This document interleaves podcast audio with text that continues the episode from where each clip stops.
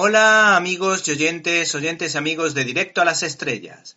Hoy desde cinelibertad.com y en vuestra sección de críticas en un minuto vamos a hablaros de Mula.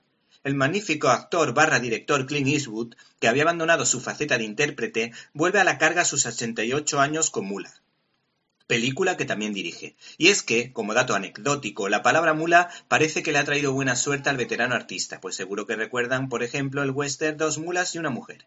El caso es que Clint Eastwood, autor de obras maestras como Gran Torino o El francotirador, ha estrenado una película que viene con un poco de retraso.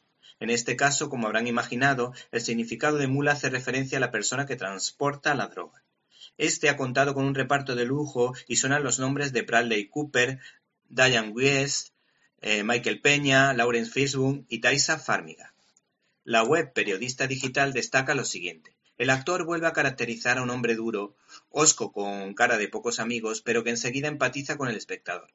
La película reflexiona sobre el lugar que ocupan en la sociedad actual las personas de la tercera edad y lo difícil que es para ellas sobrevivir en ese entorno. Por cierto, les podemos decir que esta cinta está basada en hechos reales, contando la vida de Leo Sharp, que hizo de conductor para los narcos a sus 87 años transportando cocaína. ¿Te está gustando este episodio? Hazte fan desde el botón Apoyar del podcast de Nivos. Elige tu aportación y podrás escuchar este y el resto de sus episodios extra. Además, ayudarás a su productor a seguir creando contenido con la misma pasión y dedicación.